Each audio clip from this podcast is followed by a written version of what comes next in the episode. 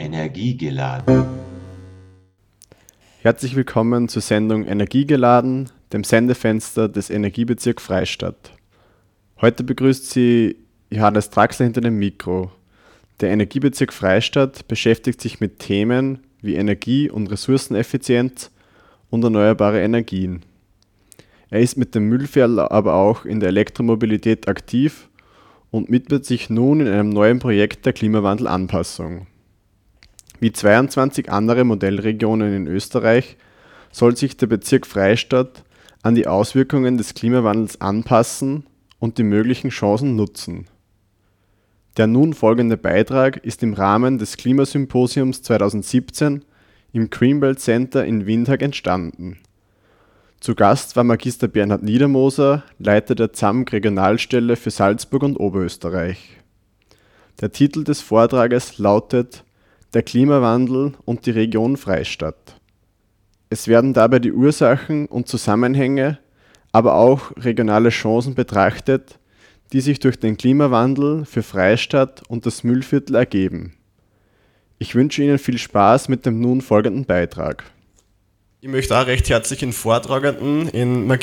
Bernhard Niedermoser von der ZAMG-Zweigstelle in Salzburg für Salzburg und Oberösterreich begrüßen. Und ich habe ein paar Daten aus der Vergangenheit herausgekramt. Also er kam 1997 zur ZAMG und hat 2011 die Leitung der Regionalstelle übernommen. Und seine Spezialgebiete sind alpine Meteorologie und Umweltmeteorologie. Und einen ganz interessanten Artikel habe ich in den oberösterreichischen Nachrichten gefunden, wo er als der Mann, der aus der Kälte kommt, bezeichnet wird. Und der Hintergrund dazu ist, dass die Regionalstelle in Salzburg die Wetterstation am Sonnenblick auf 3106 Meter betreut und daher stammt diese Aussage. Und ja, ich möchte jetzt um den Vortrag bitten, hier schon das Thema Klimawandel und die Region Freistadt. Und einen Punkt möchte ich da auch noch auf den Weg geben. Ich habe nur gefunden, die bösesten Beschwerden gibt es, wenn wir Regen vorhersagen und dann die Sonne scheint. Also woran kann dann das liegen? Vielleicht kannst du auch ein paar Worte dazu sagen. Danke sehr.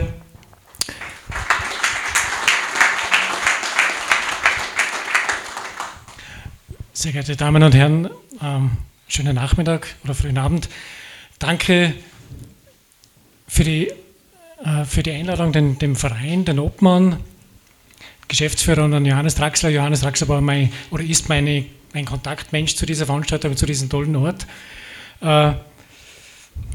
Ich möchte vielleicht anknüpfen, das, was der Obmann gesagt hat, war recht interessant. Ich bin relativ knapp reingefahren und habe den Stein nicht gesehen, habe aber das übermorgen gelesen. Ja, und habe die Verknüpfung gehabt, irgendwie sonderbar, aber eine positive Verknüpfung nach vorn zu schauen. Ja. Das Zweite, was mir gut gefallen hat, was ich gesagt habe, das Jetzige, dass wir im Jetzt eingebettet sind und eigentlich wenig nach vorn schaut, das ist natürlich im Klimawandel ein Thema. Und das Dritte, was auch wirklich bei vielen Klima, geht es mit dem Ton? Ja. Klimavorträgen ein Thema ist es einfach wirklich, dass die Leute schon akzeptieren, ja, es kommt jetzt der Klimawandel, aber dass wir schon mittendrin sind und einfach, wenn man dann mit den Leuten dann mehr redet, dann kommt man schon zu gewissen Phänomenen an, die es früher nicht gegeben und so weiter, dass man einfach das sichtbar macht, dass sich was ändert. Ja. Und ein bisschen darstellen, wo wir jetzt gerade sind. Ja. Ja, zur ZAMG muss ich vielleicht noch sagen, ZAMG ist der nationale Wetterdienst, so wie in Deutschland der deutsche Wetterdienst, sind wir früher so, haben gesagt, der Wirtschaftswetterdienst. Wir machen alles bis auf Fliegerei und Ozeanographie. Wir haben das Sonnenblick-Observatorium, wir machen viel Umweltmeteorologie, Wettervorhersage und unter anderem auch Klimawandel. Und da gibt es, ich bin jetzt nicht der Spezialist, es gibt in Wien eine eigene Abteilung, die sich nur mit solchen Sachen beschäftigt. Die sind ganz tief in der Wissenschaft drinnen. Und meine Aufgabe ist, sich darin, dass man einfach das einfach kommuniziert. Ja, da sind wir schon mittendrin in der ersten Folie. Und hinten ist mir gleich aufgefallen, hoffentlich ist kein Deutschlehrer dabei, das zweite Wort, gleich ein Tippfehler, ein Buchstabe jetzt viel drinnen, hat wahrscheinlich keiner gesehen. Über was reden wir jetzt? Das sind die ersten Fotos, was man da sieht, sind natürlich alles, das sind alles negative Sachen, ja, die man jetzt einfach mit dem Klimawandel verknüpft und auch zu Recht. Ja, und über die werden wir reden. Das ist einfach links, das sind einfach alle diese Dürrephänomene. Wenn man letzten Sommer anschaut, Oberösterreich war von Dürre oder Trockenheit betroffen, Osten Österreichs von Dürre, Italien Dürre, das ist ein Thema. Und wir werden dann sehen, das kommt einfach auf öfter, das ist ein Klimawandelthema, das ist ein dickes Thema.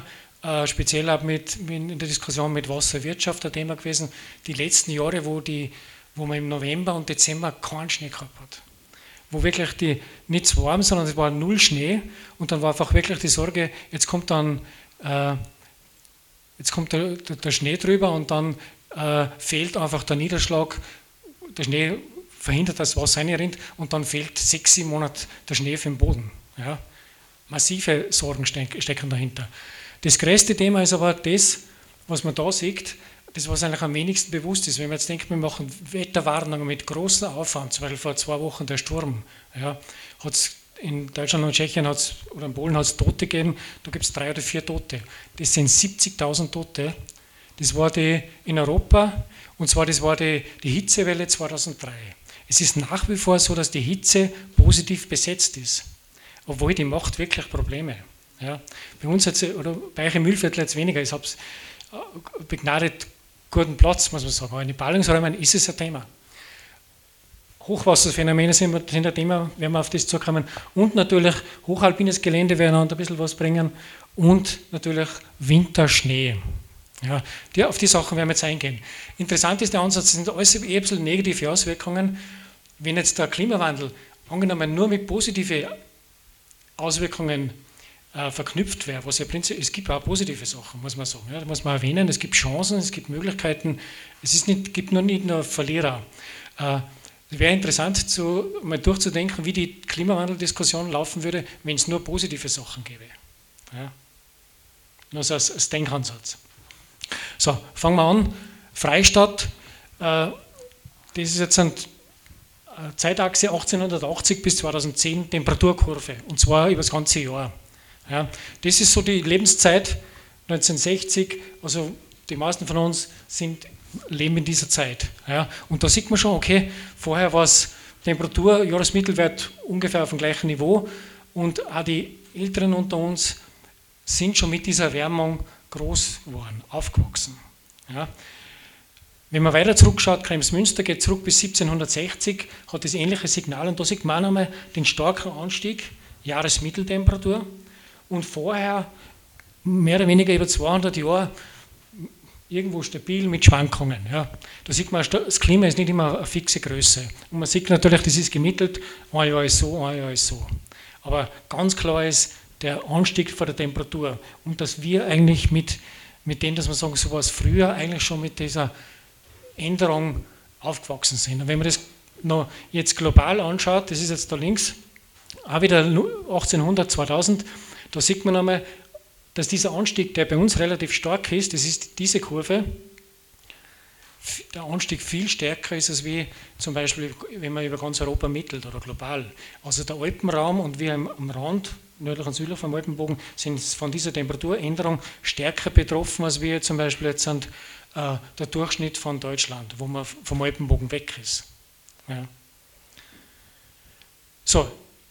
Merkt man es einfach, Temperatur steigt und das ist ganz klar.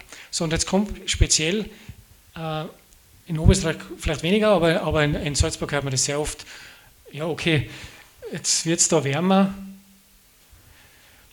ist ja eh nicht so schlecht, oder? Und außerdem früher waren die in der Pastärzen kamen die Bäume daher, die Gletscher waren sowieso alle schon mal weg. Ja? Und wieso dann der ganze Stress und die ganze Diskussion?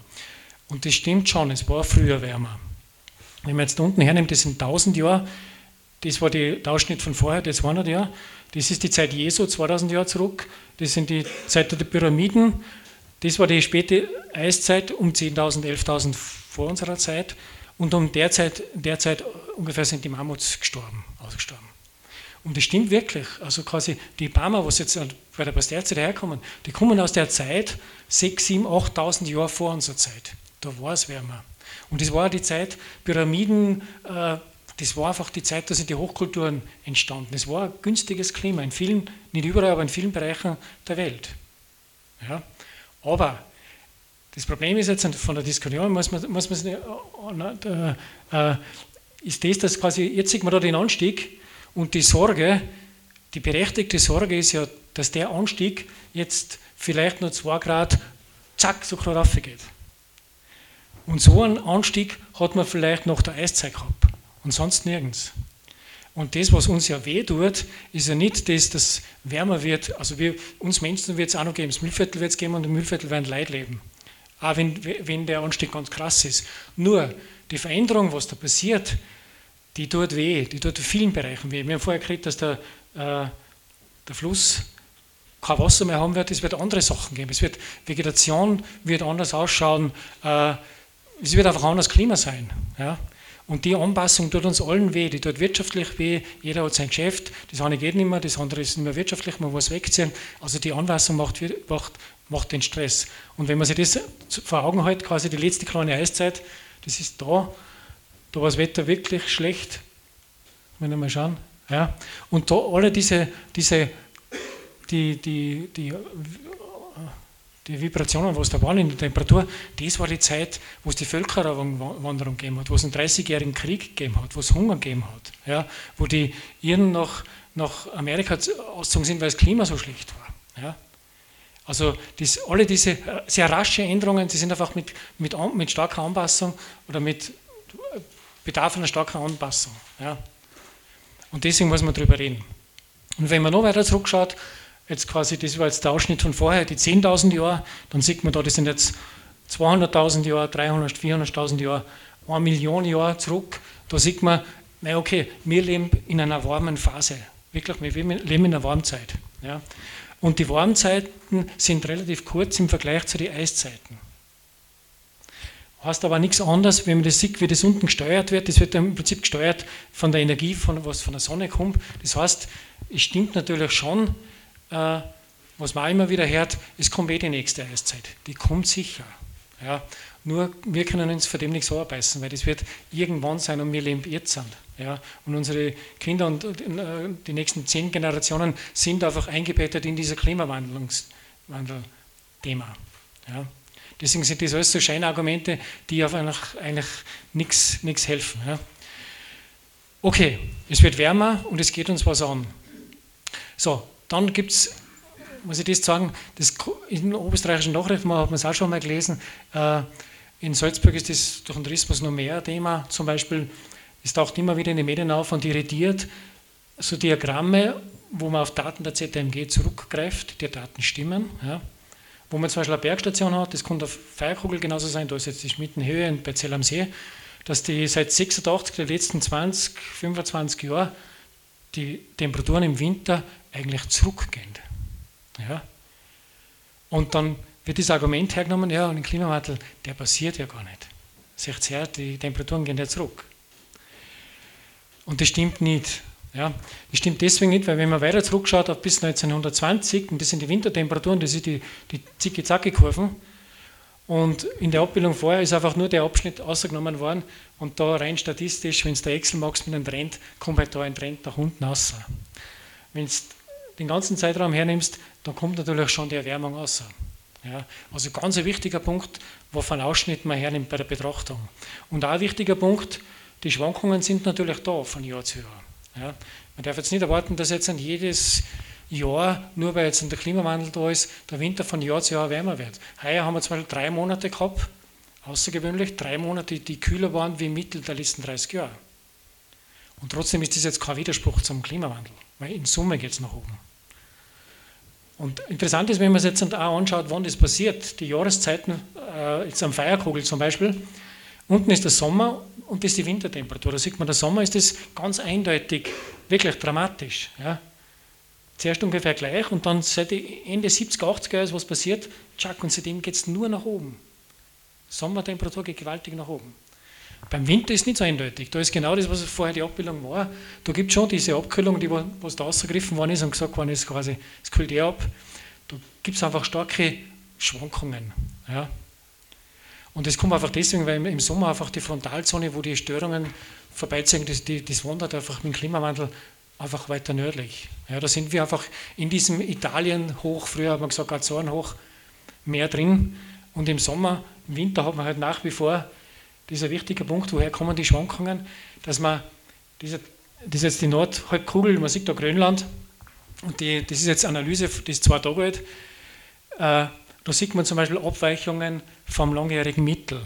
Und die blauen Felderflächen, da ist es zu kühl, das ist Kaltluft, und die rötlichen Flächen, die markieren einfach so Warmluftblasen. Ja, das heißt, auch wenn es einen Klimawandel gibt und die Erwärmung da ist, wird natürlich am Nordpol oben, da ist im Winter natürlich keine Sonne, wird nach wie vor Kälte produziert.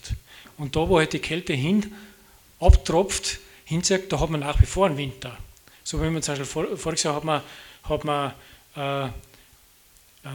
in Griechenland, Türkei extrem viel Schnee gehabt. Das ist einfach die Kaltluft östlich von uns in den Süden gezogen und hat einfach da Winter gemacht. Ja. Und trotzdem wird es global auf der Nordhalbkugel auch kälter. Ja. Und deswegen entstehen diese Schwankungen auch im Winter. Jetzt schauen wir uns das nochmal an, quasi das ist jetzt Kremsmünster wieder von 1760, das sind jetzt die Jahreszeiten. Links ist Frühling, Herbst, Sommer und Winter, da sieht man das gleiche noch einmal. Im Winter gibt es einfach so, geht es nicht gerade auf, sondern da gibt es einfach so Staffeln, und man sieht aber, der Sommer wird wärmer und die Übergangsjahreszeiten werden auch deutlich das Signal, dass es einfach wärmer war. Und da sind wir einfach mittendrin in den Klimawandel. Ja? Und wenn man dann mit den Leuten redet, dann kommt schon raus, ja, ich meine, diese minus 30 Grad, die gibt es einfach nicht mehr. Ja? Ganz selten.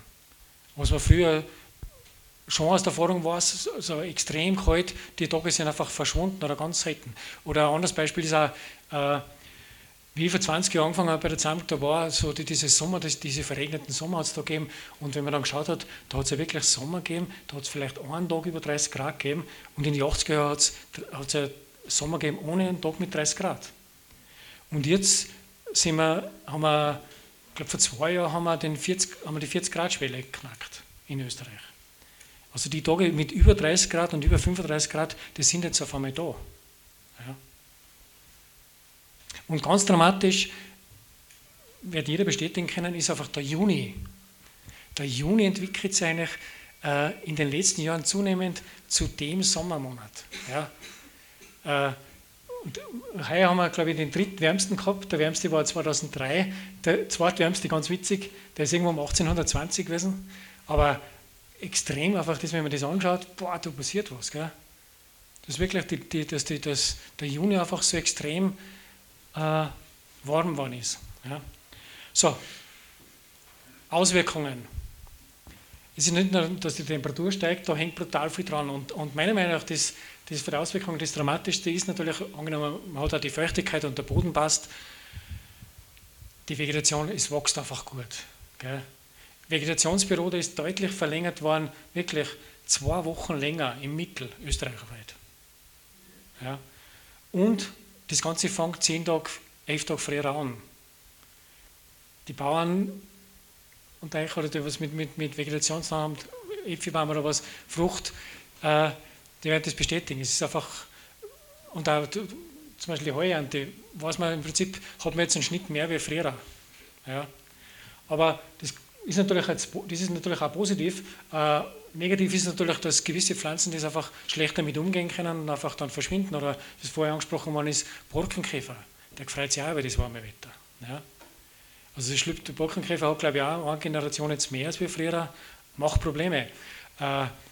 Was auch ein massiv Problem ist, was heuer mit dem Kaltluftvorstoß war, im April war ja der markante Kaltluftvorstoß, dass im Prinzip die Vegetation, die was natürlich jetzt den frühen Beginn auch gern mag, natürlich darunter leidet. Ja. Und da sieht man aber auch den Kaltluftvorstoß, den wir heuer gehabt haben, und voriges Jahr haben wir auch um die Zeit im April einen Kaltluftvorstoß gehabt, das ist auch kein Widerspruch zum Klimawandel. Es gibt einfach die kalte Luft noch. Und die tropft halt irgendwo hin. Ja. Oder dass zum Beispiel jetzt am Wochenende schneit, das ist jetzt kein Widerspruch zum Klimawandel natürlich. Also das sind natürlich positive und negative Auswirkungen. Und bei der Agrarleuten einfach auch die große Sorge ist einfach, dass der Anstieg so dramatisch schnell geht, dass die Vegetation keine Möglichkeit hat, da langsam Höhenstufen auf- oder abzuwandern, sondern einfach die verschnaufen das nicht und sterben einfach ab. Ja. Und dann ist einmal ein Vakuum, bis die nächste irgendwann einmal was Gescheites gesetzt wird und dann wieder was wächst. Ganz ein wichtiger Punkt, also Badewetter, das ist natürlich ein touristischer Punkt, aber das mit der Stadtflucht, das ist nämlich schon ein Thema, was man merkt, das habe ich vorher gesagt, mit den 70.000 Tote 2003, da wenn die Städte dann eine Woche lang, 2 Wochen lang 40 Grad haben und in den Nächten nicht unter 30 Grad gehen, da sterben einfach die Leute. Ja? Und die was sie es leisten können, die Reicheren, die ziehen dann weg oder zum Beispiel die Sommerfrische kommt wieder. Ja? In Salzburg gibt es das schon, Österreich, Salzkammergut glaube ich auch teilweise, dass einfach die, was auf mehr Geld haben, die haben auch einen Zweitwohnsitz. Dort, wo halt die Nächte im Sommer noch kühler sind, ist im Mühlviertel auch begünstigt, weil einfach, da kannst du tagsüber schon warm sein, in der Nacht hast du halt trotzdem irgendeinen kühlen Wind und in den Berg drin hast du das auch. Ja. Also da, das kann natürlich auch so ein Migrationsding sein, eine negative Auswirkung. So, aber Fakt ist, die Temperatur steigt an, deutlich, wir sind mittendrin, wachsen mit dem auf. Jetzt ist die Frage, wie es weitergeht. Da gibt es ein tolles Projekt, die österreichische Klimaszenarien, wo alle Länder dabei sind, das Lebensministerium, ZAMG ist auch dabei, wo man hochauflösend das Klima bis 2100 nach vorne modelliert mit einem hochauflösenden Gitterdatensatz, um wirklich seriöse Aussagen treffen zu können und das auch ein bisschen regionalisieren kann. Die Kernaussage ist, das ist jetzt die Abbildung von Österreich, das ist jetzt die Lebenszeit jetzt zum Beispiel von mir, ja, und angenommen, ich wäre 85 vielleicht, wenn ich Glück habe, dann komme ich genau in das Fenster rein. Ja. Und das ist ganz interessant, weil wenn man sagt, okay, bis daher habe ich jetzt vielleicht einen Anstieg erlebt von 1 Grad, ungefähr Mittel, knapp drüber, und wenn es so weitergeht, im Mittel, man sieht ja diese starken Schwankungen, wäre ich bis mein Lebensende noch einmal den gleichen Anstieg erleben. Also ungefähr 1, 1,5 Grad. Ja. Im Mittel. Interessant ist aber nachher, und das ist das mit der Denke, was Sie gesagt haben, quasi das Jetzt-Denken, weil das kann ich ja mir noch ausdenken, okay, betrifft mich das oder nicht. Ja. Dann kann ich sagen, ja, 1 Grad mehr ist jetzt nicht so viel, wobei 1 Grad mehr, jetzt wenn wir von den Auswirkungen reden, da tut es ja einfach was. Also alle diese Anpassungen von Hitzetage bis hin zu Borkenkäfer, das wird ja noch mehr. Aber interessant ist da, oder da sind zwei Aspekte interessant. Also quasi, es gibt also unterschiedliche Szenarien, was man rechnet. Also quasi ein Szenario, wenn man jetzt nichts tun darf mit den Treibhausgasen, das wäre die obere Kurve, die rötliche, und die blaue wäre, wenn man dann quasi, wenn der Mensch dann lenkend eingreift, alle diese Effekte reduziert, dann hat man die gedämpfte Linie und man sieht jetzt, für mein Leben wäre der Unterschied nicht, weiß Gott, wie groß. Und zwar deshalb, weil das System einfach sehr träge ist. Ja. Also wenn man jetzt nicht mehr so viel emittieren darf, dann würde man einfach auch noch ansteigen mit einer gewissen Rate. Aber dann geht es brutal auseinander. Ja. Also für die 3, 4 Generationen nach uns, wenn man an die denkt, grüß Gott, noch nicht viel verpasst. Dann geht es wirklich rund, muss man sagen. Weil wenn man dann schaut, 2070, 2100, also jetzt haben wir einen Anstieg ungefähr bis 2050 von ungefähr 1 Grad noch. Ja. Aber dann können wir uns quasi aussuchen, steuernd zwischen 2 Grad Anstieg und fast 4 Grad. Ja. Und das ist brutal viel. Wenn man sich, es ist schwer jetzt zu sagen, wie schaut unsere Umgebung jetzt im Mühlviertel aus, wenn wir jetzt 4 Grad mehr haben. Sie wird auf jeden Fall ganz anders ausschauen wie jetzt. Ja. Steppe,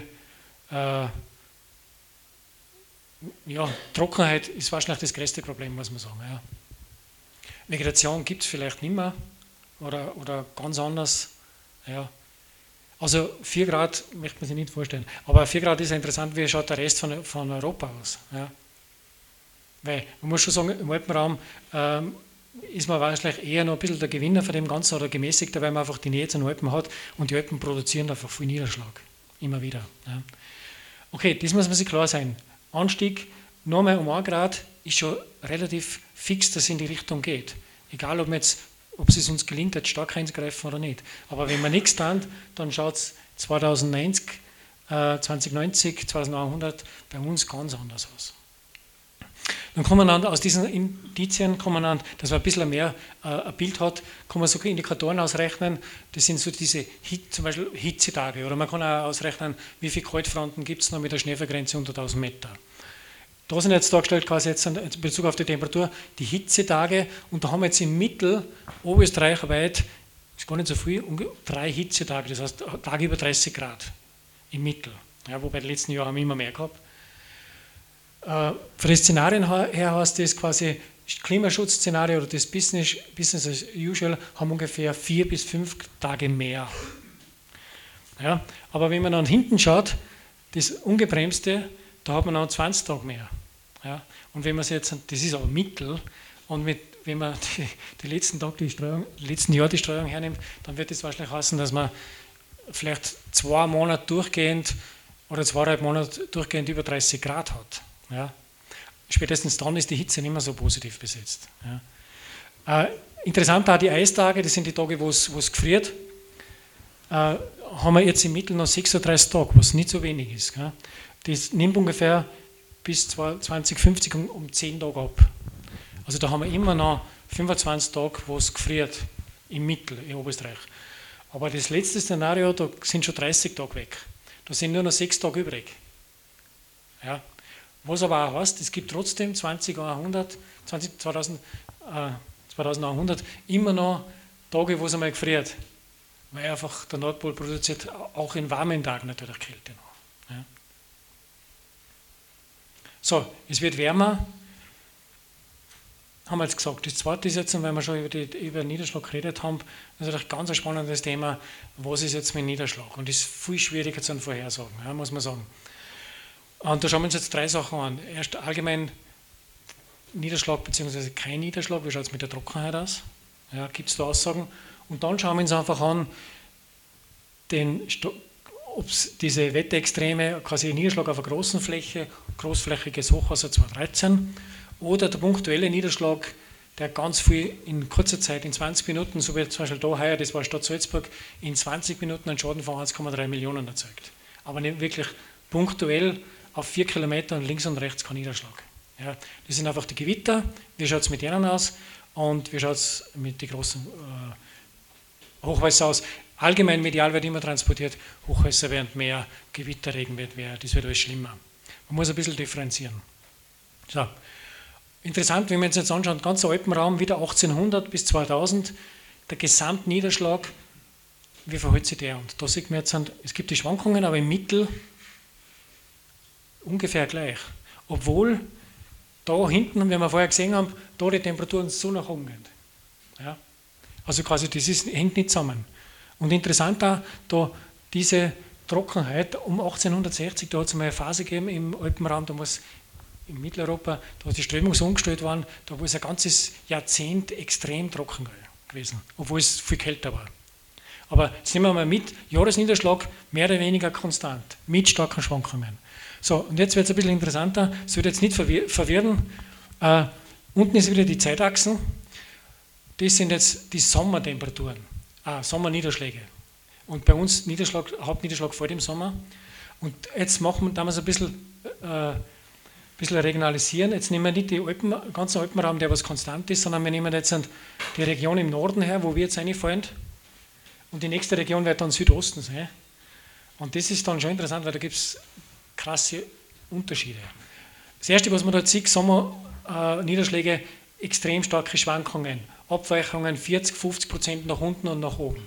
Das ist aber, kennt jeder, das ist einfach, jeder Sommer ist anders. Ja.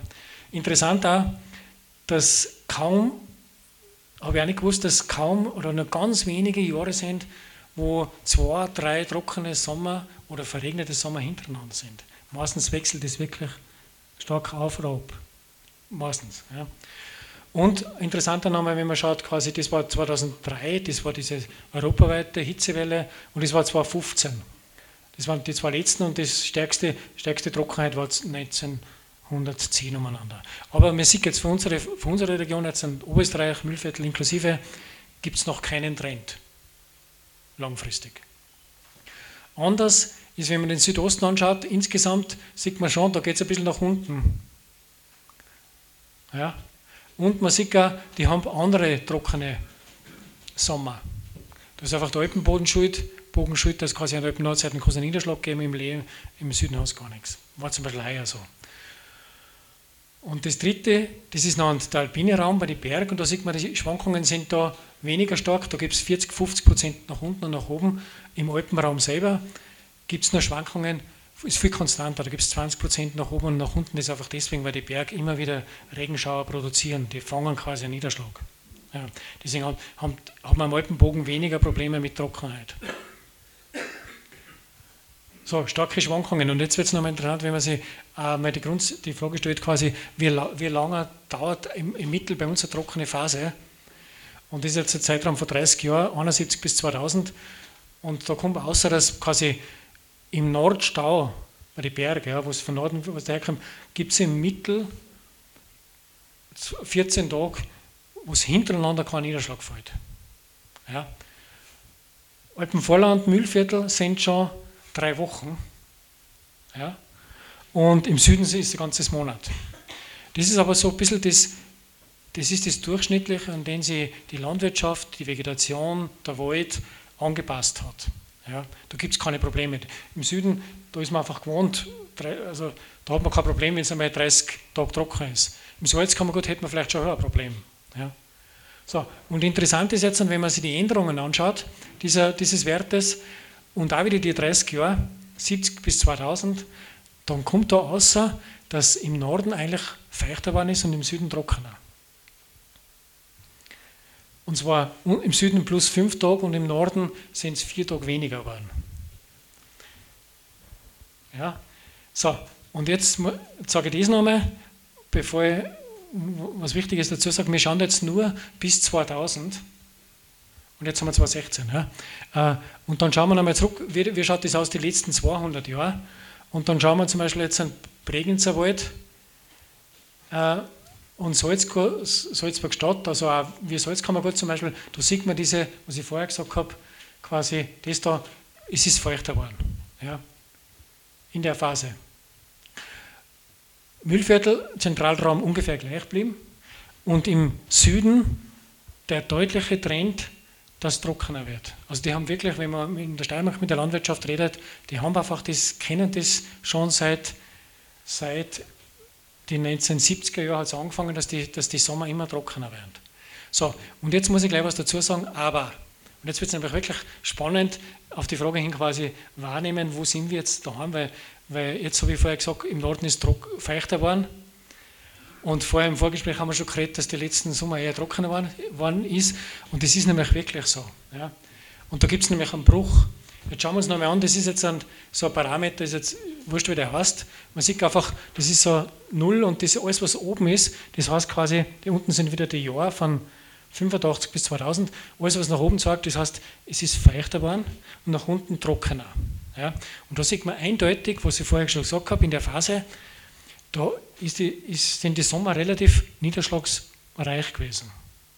Ja, bis 2000. Und dann ist wirklich was passiert. Ist wirklich ein Bruch, da ist irgendwas in der Zirkulation passiert, dass seitdem eigentlich, und das ist jetzt nicht irgendwo, nicht in der Steiermark, das ist jetzt Linzer Zentralraum Mühlviertel, sind die Sommer deutlich trockener geworden. Ja. Und das Signal sieht man, wenn man mit den also Vorträge gemacht bei der Trinkwasserversorgung und so weiter, was sich mit Brunnen und mit Quellfassungen beschäftigt, dass einfach seit dem Jahr ist wirklich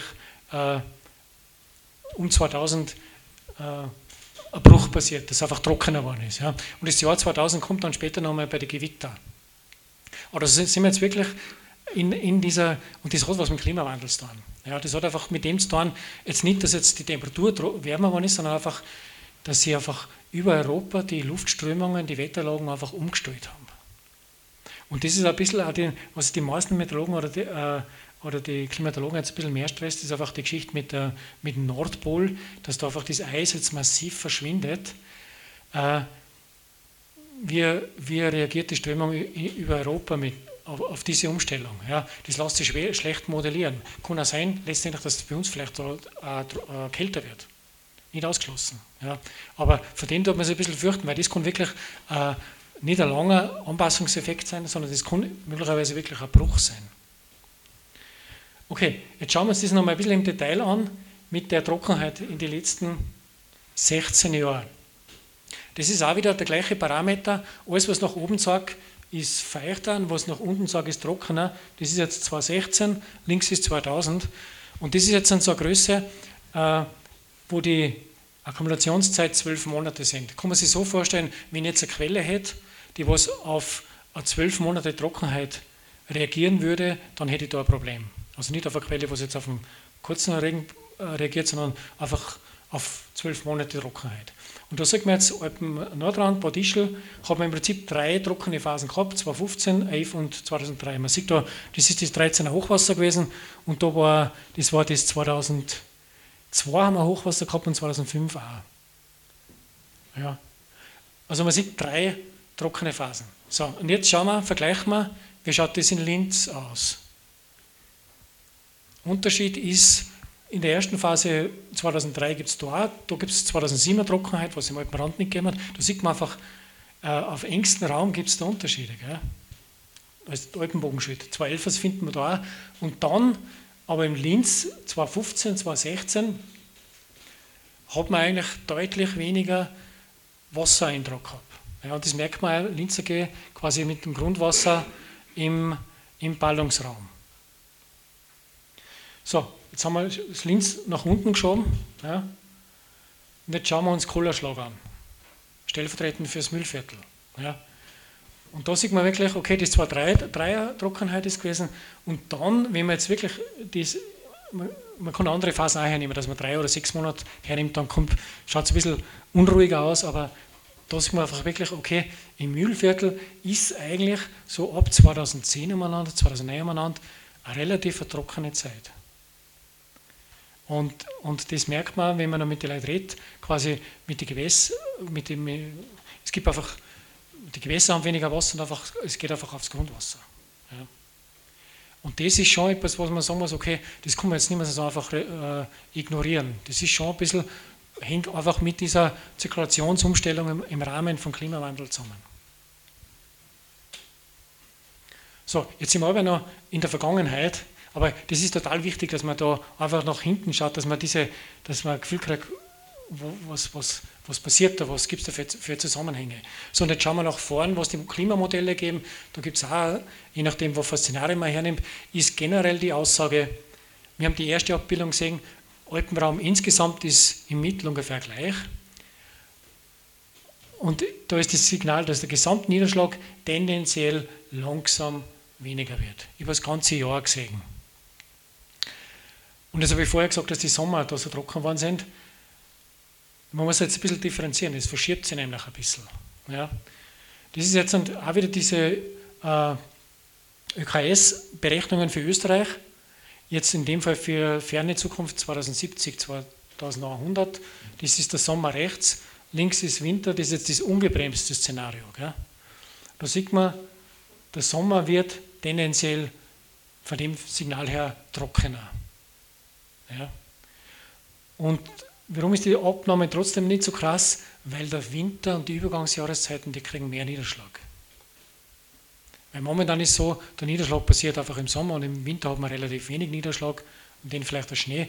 Und dann ist einfach so, der Winter wird auch wärmer und produziert einfach mehr Niederschlag. Also es wird sich einfach ein bisschen verschieben. Ja. Auswirkungen, ist auch schon diskutiert, wenn man mit den Wasserleuten, einfach, dass diese Grundwasserbildung, die jetzt hauptsächlich im Frühjahr passiert, wenn der Boden aufgefroren ist, wenn der Schnee weg ist, dass sich das einfach auch verschiebt in Richtung Winter. Heißt aber auch, dass das Grundwasser dann eine andere Temperatur hat. Zum Beispiel. Also an diese Zusammenhänge denkt man oft nicht. Man denkt jetzt nur, es wird einfach wärmer und so weiter. Ja. Trinkwasser, da wird relativ viel, befassen sich relativ viel damit mit der Trinkwasser, weil das Trinkwasser einfach wichtig ist. Und speziell in Oberösterreich war es einfach auch im letzten Jahr schon mal, aber die Bürgermeister vielleicht besser, ob das bei euch ein Thema war. Ich war bei 2 Veranstaltungen beim Land dabei, wo einfach auch das diskutiert worden ist, wie man das organisieren kann, dass jetzt das große Problem zum Beispiel mit den Badeteichs oder mit den Swimmingpools, die man jetzt hat und alle, wenn es erst mal 25 Grad hat im Mai, da haben alle die nicht abgesprochenes Wasser am gleichen Tag einfüllen und dann hat man einfach zu wenig Wasser. und so eine Sachen, dass man das einfach besser koordiniert und einfach, da schaut man sehr drauf. Ja. Und Trinkwasser ist einfach wirklich ein Thema mit den Quellen.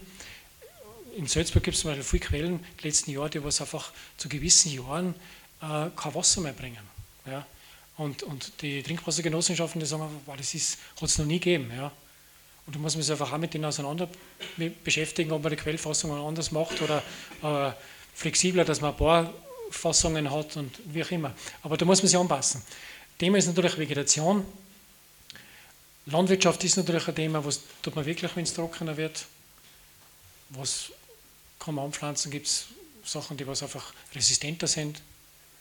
Und natürlich Tourismus ist auch ein Thema. Der Sommer wird in Kombination mit der Erwärmung eigentlich mehr zum Italien-Sommer. Also früher, wo es bei uns noch keine 30 Grad gegeben hat im Sommer, ist man ja nach Italien gefahren zum Sonne und Wärme tanken. Und jetzt ist es so, dass man heuer zum Beispiel nicht nach Italien fahren kann, weil in Rom kein Brunnen hat, Wasser. Man hat massive Probleme mit Wasser, es hat 30, 40 Grad, man kann eh nichts machen. Geht es eher so gehen, dass dann vielleicht mal die Leute zu uns kommen, weil wir den Italien-Sommer haben, ja, möglicherweise. Kann Belastung sein, kann aber auch Chance sein. Und auch für den Winter natürlich auch, muss man sich natürlich auch umstellen, tourismusmäßig, wenn mehr Niederschlag ist. So, das war jetzt der Gesamtniederschlag. Also Trockenheit ist ein Thema, wird mehr ein Thema im Sommer in Zukunft. Gesamtniederschlag, aber in Summe wird trotz dieser starken Schwankungen mit plus minus 40% in Summe in etwa gleich bleiben oder leicht abnehmen. So, jetzt die nächste Frage, wie ist jetzt mit den Extremwetterlagen Hochwasser 2013?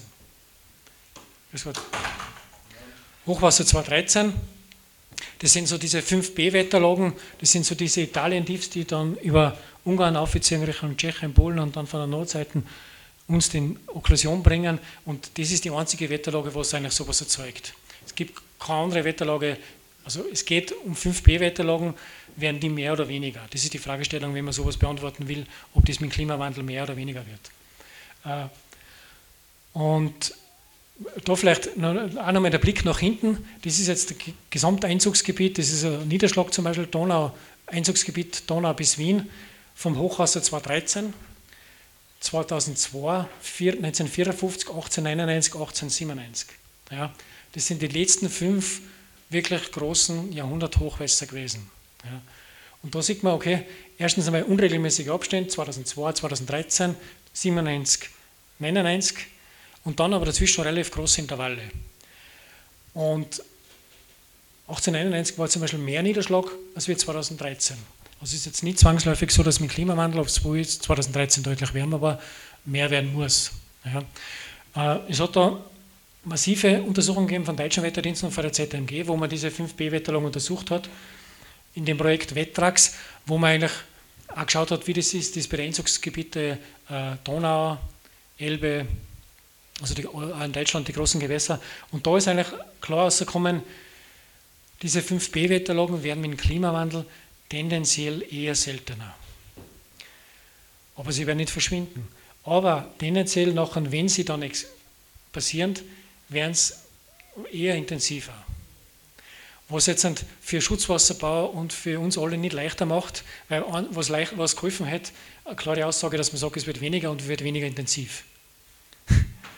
Weil nur weil die Intervalle jetzt größer werden, kann man jetzt den Schutzwasserbau nicht anders machen. Ja? Man muss sich auf diese Szenarien trotzdem einstellen. Aber es ist nicht zwangsläufig so, Klimawandel, und wir werden jetzt das Jahrhunderthochwasser in 15 Jahren Abstände haben.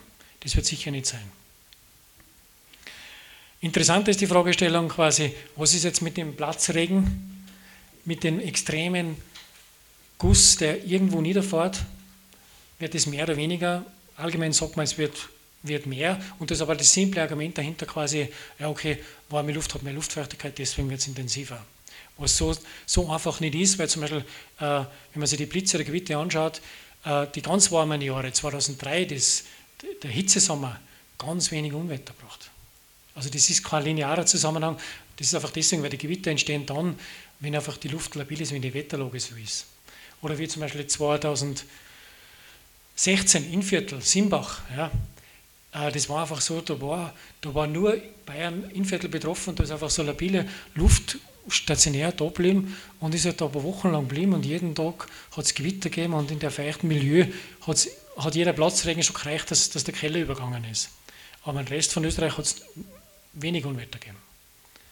Also ganz schwierig, das zu beantworten und auch schwierig für die Auswirkungen, weil das dramatischste Foto ist meiner Meinung nach das links. Das ist Hallstatt gewesen, wo einfach der Gewitterguss, den was ich vorher gesagt habe, da bei Salzburg mit dem Schaden von 1,3 Millionen, der ist einfach in Hallstatt hintern Ort in den Grom reingefahren und der Grom hat das Wasser gefangen und dann ist der Sturzbach innerhalb von ein paar Minuten einfach dahergekommen. Extremes Pech. Meine, wenn das irgendwo anders niedergeht, dann geht einer Bach über oder fällt das überschwemmbar und fertig.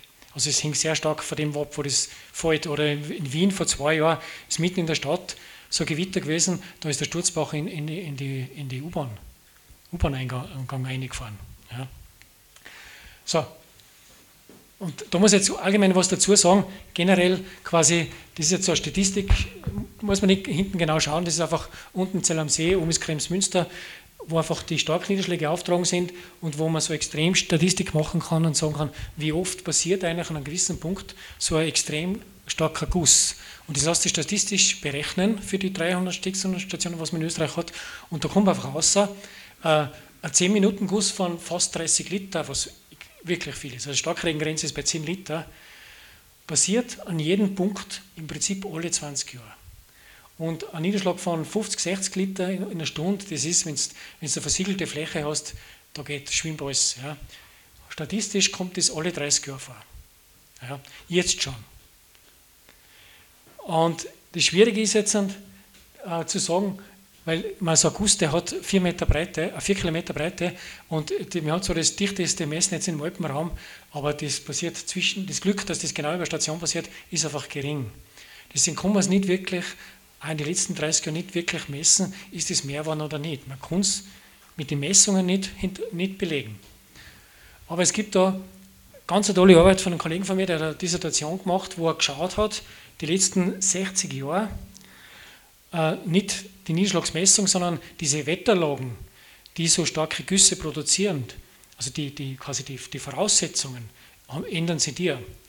Und da kommen wir zu einem interessanten Ergebnis, dass die Schauer und Gewitter nicht mehr werden, aber sie werden intensiver, von der Wetterlage her, von den Voraussetzungen, und zwar in den letzten 30 Jahren. Aber, und deswegen ist wieder die Zahl 2000 da, mit einem starken Anstieg seit 2000. Und das finde ich schon interessant in der Kombination zu dem, was er vorher gesagt hat, um 2000 ist auf einmal die Trockenheit da. Nicht die Dürre, aber die Trockenheit. Und gleichzeitig aber die Wetterlagen, wo es an einzelnen Tagen so labil ist, werden auch mehr oder intensiver. Und das ist schon interessant. Und das ist insofern auch schwierig zu beobachten, weil medial wird es natürlich extrem überzeichnet. Und von den Auswirkungen her ist es auch schwierig, weil es werden irrsinnig viele Flächen versiegelt und dann hat man einfach gewaltige Auswirkungen. Ja, also von Schadenspotenzial kann man es auch schwer verifizieren, ob das jetzt wirklich mehr wird oder ob das stärker wird. Aber dieser Ansatz ist sehr geschickt, finde ich, und der sogar wirklich seit 2000 werden sie intensiver. Also quasi Gewittergüsse werden nicht mehr, Sommerniederschlag wird insgesamt weniger, also quasi die Donau hat weniger Wasser, aber wenn einmal Gewitter passiert, dann wird es eher intensiver. So, jetzt probieren wir nochmal zusammenfassen. Rechts ist nochmal die Parameter, meteorologisch und rechts sind so ein bisschen auf Versuch auch zu verknüpfen, zu sensibilisieren, wie die Auswirkungen ausschauen können. Sonne habe ich jetzt nicht gesagt. Sonne ist massiv wärmer geworden in den letzten 30 Jahren im Sommer. Also mit dieser Wärmung geht einher, dass im Prinzip Sonnenangebot viel stärker ist als wie in den 1970er, 1960er Jahren. Temperatur, habe ich gesagt, wird zunehmen. Wenn man was dagegen tut, in meinem Leben um 1 Grad, für unsere Nachfahren, 3 Generationen später, können wir uns aussuchen zwischen 2 Grad oder 4 Grad. Und 4 Grad ist wirklich... Da schaut alles anders aus. Schnee wird es weiterhin geben.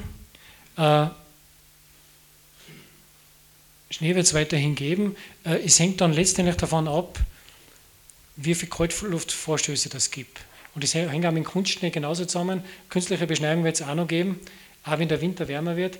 Da hängt es davon ab, wenn man einen Kaltluftvorstoß hat, so wie zum Beispiel letztes Jahr im November, eine Woche. Wenn eine Woche Kälte hat, dass man einfach die Skigebiete, die schaffen, die in einer Woche einfach so beschneien, dass sie dann den Rest des Winters fahren können. So kann man sich zum Beispiel anpassen. Ja. Sturm habe ich nicht gesagt, Sturm wird weniger. Ja. Es ist auch die allgemeine mediale Aussage, Kyrill und so wird immer weniger. Im Gegenteil, Sturm wird über Nordeuropa mehr, nimmt man an, aber so diese Winter-Herbststürme, so wie wir es auch vor 2 Wochen gehabt haben, werden tendenziell bei uns nicht mehr, sondern eher schwächer oder weniger. Aber was nicht heißt, dass es das Gleiche wie mit Hochwasser, dass es nicht gibt. Ja. Also Kyrill oder der Lothar, die haben einen Abstand von 15 Jahren oder 10 Jahren, so Stürme wird es immer wieder geben. Trockenheit wird ein Thema, Dürre hoffe ich nicht, weil wir einfach die Nähe zum Alpenraum haben, aber Trockenheit ist wirklich ein Thema, wo man sich einstellen muss. Wetterextreme, habe ich schon gesagt, Wetterextreme hängen stark von der Wetterlage ab, und Wetterlagen, da gibt es einen interessanten Trend quasi, wo es auch wahrscheinlich mit dem Klimawandel zusammenhängt, dass zum Beispiel eine Wetterlage, dass die Wetterlagen länger bleiben, sagen wir so. Dass, wenn einmal eine Föhnlage da ist, und das fürchten auch der Tourismus sehr stark, und wenn eine Südföhnwetterlage da ist, dann weiß man, dass die Wahrscheinlichkeit jetzt nicht noch einmal ist, sondern einfach, die Wahrscheinlichkeit ist hoch, dass die nächsten 1,5 Monate dann von Föhn geprägt werden. Genauso, wenn man eine Nordströmung hat, so wie jetzt, ja, dann ist die Wahrscheinlichkeit hoch, dass die nächsten 3-4 Wochen auch diese Nordströmung da ist und nicht, dass dann wechselt. Also diese Beständigkeit von Wetterlagen, die nehmen wir eher zu. Ist auch ein bisschen eine Klimaumstellung. Auswirkungen, habe ich jetzt einmal einfach nur das aufgeschrieben, wo gibt's, kann man Seiten füllen, ja, und da kann man eigene Seminare machen, nur über Bauwesen. Aber das ist wirklich interessant, wenn man so ein bisschen mehr darüber denkt, was sich da alles ändern kann. Ja, wenn man jetzt ganz oben hernimmt, Straßenwinterdienst zum Beispiel, das ist ganz interessant, Straßenwinterdienst, die letzten 3-4 Winter war wenig Schnee in Oberösterreich, und das Feedback aber Straßenwinterdienst ist nicht so, dass man jetzt weniger Straßenwinterdienst hat, sondern er wird schwieriger, weil es gibt zwar weniger zum Rahmen, aber diese Glättephänomene, speziell mit Nebel und überfrierende Nässe, die sind eher mehr geworden. Einfach, man ist positive Temperaturen, negative Temperaturen, man hat mehr Glättephänomene. Nicht überall so, aber im Seengebiet ist schon markant. Grundwasserbildung, habe ich schon gesagt, verschiebt sich einfach. Weniger als vielleicht im Frühjahr oder im Sommer, sondern einfach vielleicht auch mehr im Winter mit anderen Temperaturen und diesen Auswirkungen, was es gibt. Urlaubsplanung, sagen wir mal, die eigene Urlaubsplanung wird sich auch verschieben, glaube ich. Also, und der IPCC-Bericht geht auch davon aus, dass man im Prinzip, das ist der globale Klimabericht, steht da klar drinnen, dass man annimmt, dass zwischen, ich weiß nicht mehr, das Jahr 2050, 2060 oder was in der Phase, dass die Leute dann einfach nicht mehr ins Mittelmeer fahren zum Sommerurlaub. Also entweder man fährt zur anderen Jahreszeit hin oder man sucht sich einfach ein Gebiet, wo es ein angenehmeres Klima hat und fährt nicht freiwillig dorthin, wo es 43 Grad hat und Waldbrand und kein Wasser und duschen darf ja auch nicht. Also wird sicher urlaubsplanungsmäßig Auswirkungen auf uns alle haben. Tourismus natürlich auch bei uns. Was tut man damit? Wie verkauft man das, dass man vielleicht, eine Chance ist wirklich, dass man sagt, okay, man hat einfach angenehmes Klima, man hat dieses Bioklima ist einfach angenehmer, weil die Nächte immer noch unter 20 Grad hat, ja, zum Beispiel. Oder wie geht man mit dem Wintertourismus um? Schlabming bieten sie jetzt zum Beispiel an, dass man einfach mit die Radlfahrt, mit den breiten Raffen, und die ganzen Sommer-Events, was die ganzen Touristiker jetzt haben, auf jedem Gipfel, also Sommertourismus wird einfach stark gepusht. Ja. Das ist auch schon, da passiert die Anpassung schon. Überall, wo die finanzielle Verbindung da ist, passiert natürlich automatisch, da braucht man nicht diskutieren, aus dem wirtschaftlichen Druck raus. Stadtplanung wird ein schwieriges Thema, aber wird sicher kommen, dass einfach stadtplanerisch, wo man jetzt noch wenig macht, weil es gibt viele klimatologische Berechnungen, wo man sagt, wo hat man Kälteinseln in der Stadt, wo ist gute Durchlüftung, so eine Sache, und dass man einfach wirklich auch bewusst in der Stadt zum Beispiel Wasserflächen macht, dass man Häuser, dass man die Dächer begrünt, dass man wirklich Parks schafft, und damit kühlt man einen Stadtteil um 1,5 Grad und kompensiert eine Klimaerwärmung. Kann man machen. Ja. Hochgebirge, habe ich schon gesagt, gibt es einfach den Bereich oberhalb von 2600 Meter, der ist einfach uninteressant momentan. Viele Bergtouren verschwinden aus den Bergführern, weil es einfach starnschlaggefährlich ist, weil einfach viele steile Flächen entstehen, wo der Gletscher weggeht. Das ganze Geschiebezeug, da passiert massive Anpassung. Migration natürlich. Natürlich, wenn ich irgendwo nicht leben kann, weil das Klima so unpassend ist, würde ich natürlich mit meiner Familie dorthin gehen. Aber das, was ich vorher gesagt habe, Migration im Kleinen, die, was sie es leisten können, machen halt Sommerfrische im Mühlviertel oder im Salzkammergut, ja, weil das Klima angenehmer ist, zum Beispiel. Also so eine Bewegungen gibt es unterschiedlich. Landwirtschaft natürlich ein Thema. Südsteiermark ist bei den Landwirten, aber noch konkret, die planen im Prinzip Feigen anzubauen, wobei sie momentan noch zu viel Frost im Winter haben. Also passiert auch was. Bauweise, man baut vielleicht anders, wenn man wirklich auf die 4 Grad hinkommt, Erwärmung, muss man anders bauen. Energiewirtschaft ist natürlich ein Thema, Klimaanlagen, aber vielleicht auch weniger Heizung im Winter. Aber dafür braucht man die Energie zum Kühlen. Der Handel wird sich auch umstellen, weil der Handel ist einfach in vielen Bereichen, von Mineralwasser bis Speiseeis und alles Wetter, Klima getrieben. Das eigene Leben wird sich auch umstellen wahrscheinlich, von Kleinigkeiten, dass man einfach die Garderobe anders wird. Ja. Gesundheit. Ganz ein großes Thema. Es gibt jetzt zum Beispiel in Österreich oder für ganz Österreich für der ZAMG über staatliche Krisenmanagement Hitzewarnung. Es gibt auch Länder wie Steiermark und Kärnten, die haben einen Hitzeschutzplan, wo sie dieses Thema, was ich vorher gesagt habe, mit den 70.000, wo man einfach das wahrnimmt, das kann ein Problem werden.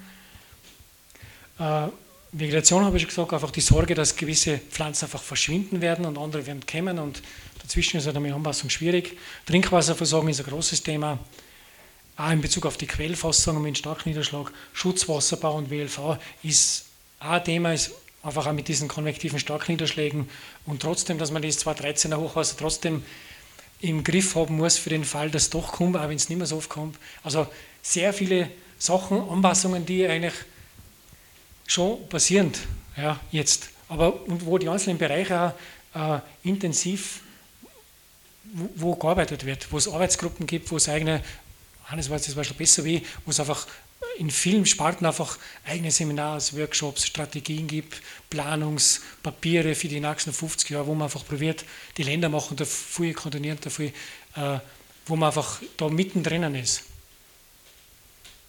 Ja. Damit bin ich jetzt fertig.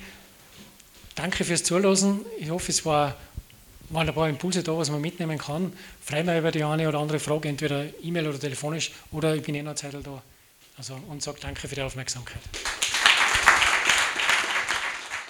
Das war der Vortrag von Magister Bernhard Niedermoser, dem Regionalstellenleiter der ZAMG für Oberösterreich und Salzburg, zum Thema Klimawandel und die Region Freistadt. Dieser wurde im Zuge des Klimasymposiums 2017 im Greenbelt Center in Windhaag aufgezeichnet. Die Sendung wird am Freitag, den 8. Dezember um 10 Uhr und Sonntag, den 10. Dezember um 14 Uhr wiederholt. Stellvertretend für den Energiebezirk Freistadt bedankt sich Johannes Traxler für das Einschalten. Schönen Abend und bis zum nächsten Mal bei Energiegeladen.